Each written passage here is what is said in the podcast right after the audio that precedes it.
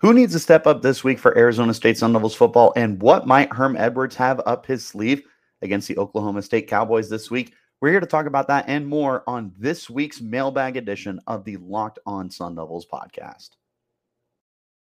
Locked On Sun Devils, your daily podcast on the Arizona State Sun Devils, part of the Locked On Podcast Network. Your team every day.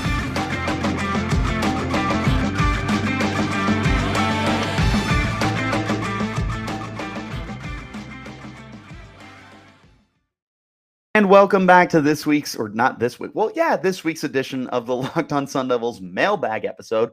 My name is Richie Bradshaw. As always, I am your guide for everything Arizona State Sun Devils. And again, thank you guys so much for making us your first listen of the day. We are free and available on all platforms, including YouTube. If you want to check us out in that visual platform, of course, wherever you do get your podcast, though, make sure you hit like and subscribe and also turn on those notifications so you get an update every time we post new content. If you want to stay in touch with all of our content, make sure that you're following me on Twitter. You can find me at Richie Brads36. Follow the podcast as well at LO underscore Sun and stay in touch with everything going on with the podcast all the time. Hopping into today's mailbag. Got six questions. Remember, guys, feel free to leave a comment, whether it's on YouTube or replying to me on Twitter, and leave your question throughout the week. I check those comments and I add them to my mailbag that I answer once a week. Normally it's on Thursdays. This week it got pushed to Friday because my week got pushed back a day. But make sure that you're submitting those questions. I love getting those questions from you guys and being able to answer them every single week. Hopping into the, this uh, this week's mailbag, uh, six questions. We're going to do two for each segment and pile on through. I organize them in order of just overall ASU questions and then down to the more important questions going into this week's game. Now, the first one that pops up here that I think is a really fun one is where do I rank this week's uniforms compared to some of the ones that we've seen over the last few years? Now, Arizona State has done an awesome job of pumping out really, really clean looking uniforms. If you guys haven't seen this week's uniforms yet, it's clean white, uh, uh, what's it called? Maroon numbering, gold outline, and on the helmet, it's Sparky. It's a Sparky helmet, and it looks so good. It's a gold helmet with Sparky. It's just it, it's a clean, clean look. It it looks outstanding. ASU almost never misses when it comes to making their uniforms looking clean and whatnot. Looking at last year, though, back when Connor was still on the podcast, me and him went through and ranked the uniforms that we saw from last year. There were some really good ones. I think probably my favorite ones from last year had to be the gold and maroon ones, but they had the uh, the Arizona State flag on the shoulder pads. I thought those ones were just out of this world. Obviously, their all white unis are great. Their black unis are outstanding. Uh, go, going back a few years and comparing these ones to some of my other favorites, you had those blackout uniforms with the gold lettering and everything from like the early 2010s. Those looked really awesome. Uh, all their blackouts really look great. Any of their maroon jerseys look really good. Their classic throwback jerseys also look good. You know, call me biased if you need to. ASU really doesn't miss that often when it comes to their uniforms. And these ones that are coming out this week are no exception. This Sparky helmet is just so good looking. They did an awesome, awesome job with it. If, if you guys haven't seen it, you can check it out on the Twitter page as well. It's on the Locked On Sun Devils Twitter page. I went ahead and posted it on there for you guys to see with a little uh like sweaty emojis, fire emojis, and then of course the the devil and the pitchfork for the Sun Devils. Make sure you go check it out. It looks awesome. But I, I would put them amongst some of the best uniforms. Well, here, here's the thing is it's a really, really great uniform. It's it's really just kind of dependent on the helmet standing out for everything else. But man, does that helmet look good. I would put it up there with like that Aztec looking helmet that they had last year that had all the different little outlines for the pitchfork and everything. I think that's that's a comparable one. These Sparky helmets are just outstanding. I really encourage you guys to go check them out if you haven't seen them already. Next question here. Where do I rank? Oh, whoops, I, I just did that one. Uh, instant reaction to Emory Jones versus Dayton, Jan- Dayton Daniels versus Jayden Daniels. Did ASU upgrade, stay the same, or downgrade? So if you're looking at the box score, Jayden Daniels definitely had the more superior week against superior competition. Jayden Daniels, of course, tossed for uh, what he end up doing? 209 yards, two touchdowns, zero interceptions, and also ran for like a hundred some odd yards. Let's see, 114 yards with 7.1 yards per carry, and that's with four sacks. So Jayden was a dynamic runner. He was an effective passer. He completed 74.3% of his passes. He was rock solid. But this is one of those of like, I feel like the box score doesn't tell the whole story of what Jayden Daniels was able to do. Now, to Jayden's credit, he led the LSU Tigers on a 99 yard drive that should have tied the game if not for that missed field goal or uh, PAT. And he looked really good. He looked confident. He was throwing good footballs. He played a clean game. But this is still the same Jayden Daniels that we saw last year, where Jayden is bouncing out of the pocket not even two seconds after the snap, and he's not trusting his instincts or his offensive line. And I, I've seen so many people that are like, well, oh, LSU's offensive line is bad, and this, that, and the other. Well, it doesn't matter if they're good or bad because Jayden Daniels is not staying in the pocket. He is immediately looking to roll out and just do his own thing. And that's not feasible. That's not sustainable. That's not how you're going to be a good quarterback. Meanwhile, look at Emory Jones, who, yeah, his stat line wasn't nearly as impressive. He didn't throw for 200 yards and he didn't rush for 100 yards. But you know what? He also scored two touchdowns and he looked like the far more confident passer than Jayden. And he hung around in the pocket. I think that's one of the most like enticing factors of what we got to see from Emory Jones in his first uh, game game action for the Sun Devils this year was the fact that he just was not afraid to stand in a pocket, whether it was clean or beginning to collapse, kept his eyes downfield and was throwing strikes. I mean, he was dominating the middle and outside of the field 15 to 20 yards down. I mean, it's not like he was just check down, check down, check down, which is what Jayden Daniels is accustomed to doing. He only had six yards per attempt in his game. And Emory Jones, meanwhile, I believe was like a healthy seven something. I'm pulling it up right now as I'm talking about it. Uh, no, even better, he was 8.4. So, and obviously, you know, Jayden threw the ball 35 times, Emory threw it 18. But it, again, if you watch the game, if you watch both the games, you can see that Emory trusts his arm a lot more than Jayden does. Jayden trusts his athleticism a lot, and he he should. He's a he's a dynamic athlete. You don't rush for 100 yards and 7.1 yards a pop without not being dynamic. And I mean, take away four of those carries because they count as sacks, and it's 12. It's 12 carries. Now, even if we say he he only loses one yard per sack, he's still right just under 10 yards a carry. He is a dynamic runner. I will never take that away from Jayden, but he doesn't play the quarterbacking position good enough for me, which is one of the reasons why when they brought in Emory Jones, I felt like it wasn't that big of a downgrade, so to speak. Sure, in terms of pro prospects, I guess Jayden is the more quote unquote polished, but I don't I don't know. Looking at it after one week, it's obviously way way too soon to tell. I think this is a question we can revisit every week. Um, but as of right now, I I feel like you might have stayed the same.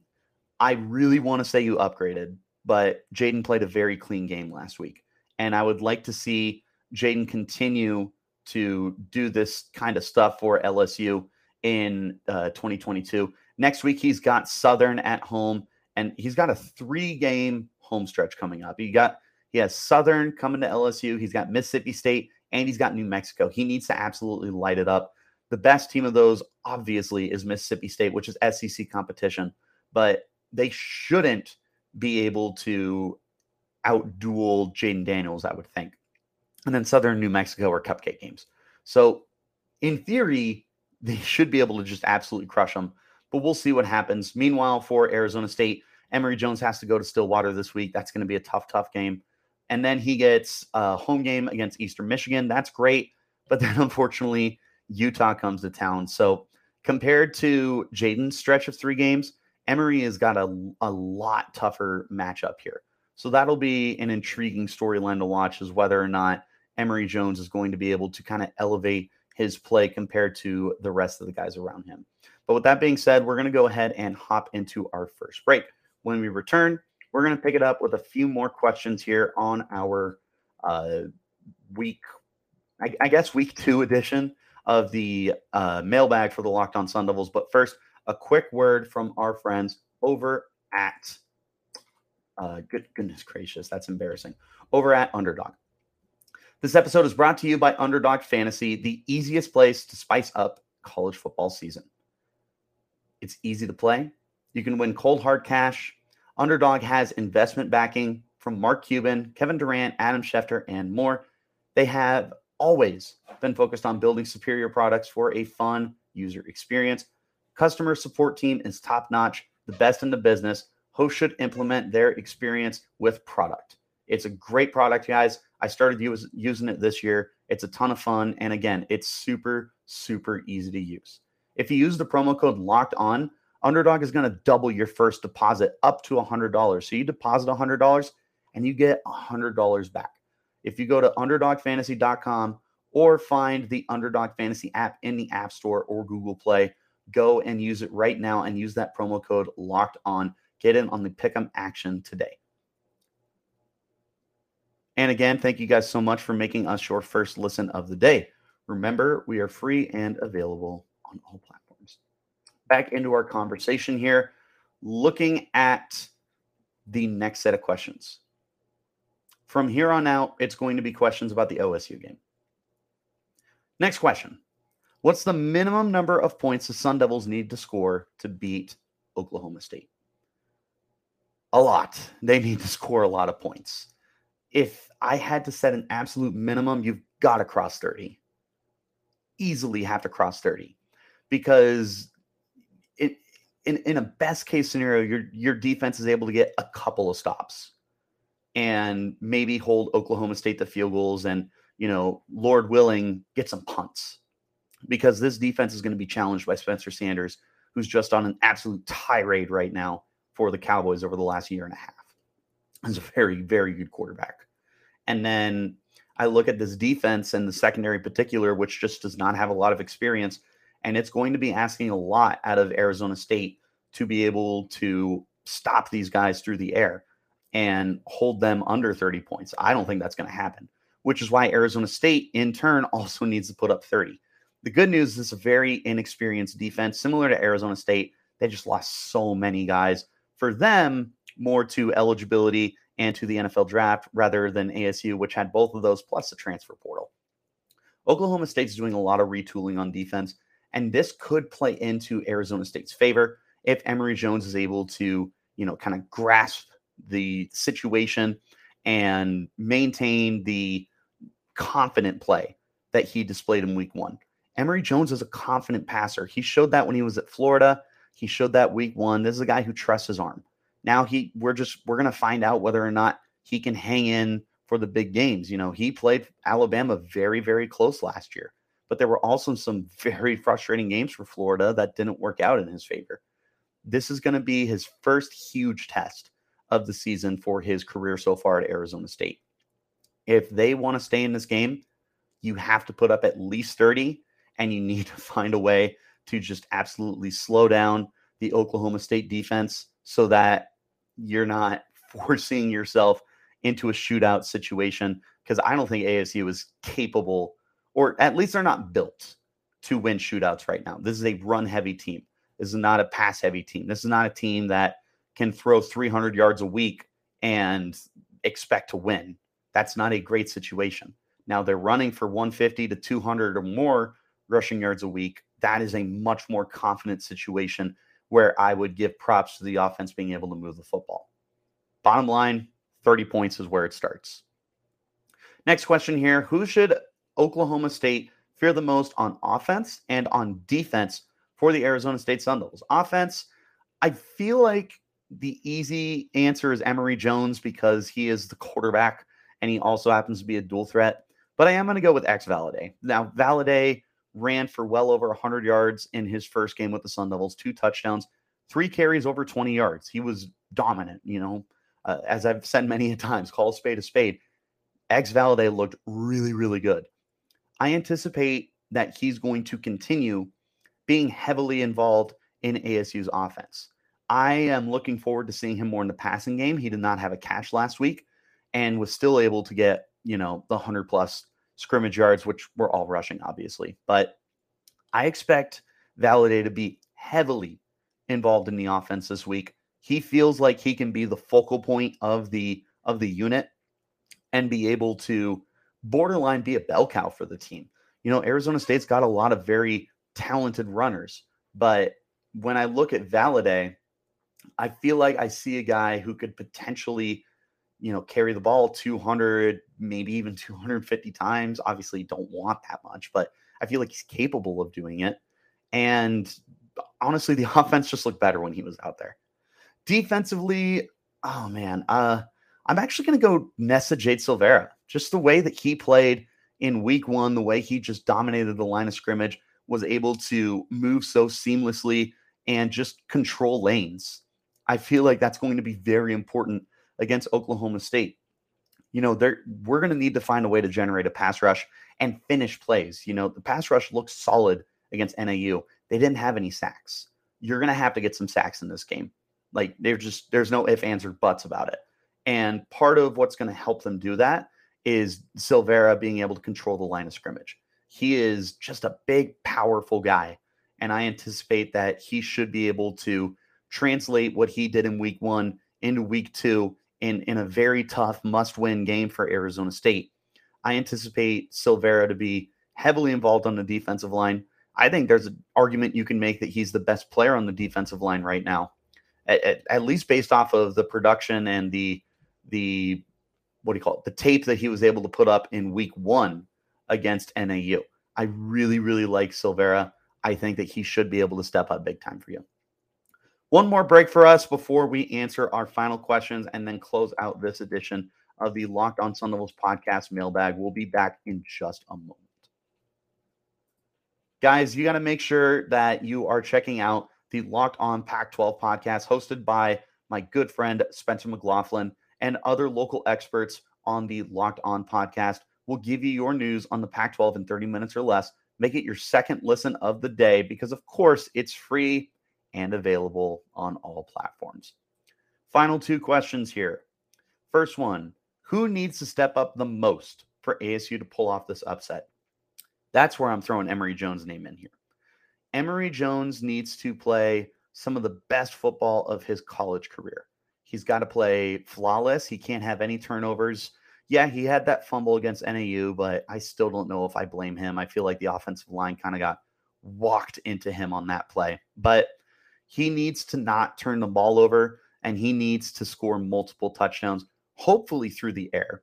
You know, I obviously score touchdowns however you can, but I feel that you need to be able to air it out in this game. Again, like I had mentioned earlier, I don't, that doesn't mean I want to get in a shootout. I do not think Arizona State is built to win shootouts, but they are capable of putting up points, I think. And that's basically what you're going to be betting on in this game is that Arizona State's going to find a way to stay competitive and go go stride for stride with Oklahoma State as long as you don't get away from your strength of running the football. But if you have to, this is where it's going to be on Emory Jones to be a good passer He's capable of that. I want to see the rest of his weapons step up too. You know, I want to see Messiah Swinson take that next step. He looked great last week. I want to see him take another step forward. You know, Andre Johnson showed up. Do it again. I want to see more Bryan Thompson. I want to see more Cam Johnson. I want to see more Elijah Badger. I want to see a lot of the offense start to take off for Emory Jones and the passing game. Again, like this doesn't need to be a team that passes 300 yards every single week, but it does need to be a team that can find a way to throw the ball when they need to throw the ball, right? And they may have to throw the ball this week more than they may be comfortable with doing. But sometimes you just gotta you gotta pick it up and go with it. Final question here. what can we expect from Herm Edwards this week? And the question is more specific on what does Herm have up his sleeve? Well, remember, I've brought this up many a times now. During the press conference last week, Herm Edwards said that the secondary uh, coverages were, quote, very vanilla and that they were more focused on not giving up the big play, the big vertical play. So anticipate that against a very good passing team, that Arizona State's going to have a little more complex coverages. Maybe you have more zone stuff compared to man coverage. Maybe you're even coming up with more exotic blitz packages to see if you can generate pressure and force Spencer Sanders into bad decisions. So I would anticipate with Herm that the defense is going to look, you know, exotic. It's going to look a lot different and they're going to be willing to try more stuff out, especially because, you know, you still have that new that new defense with a brand new defensive coordinator and it's not going to be it, it's not going to be anything like what we've become used to seeing, I believe.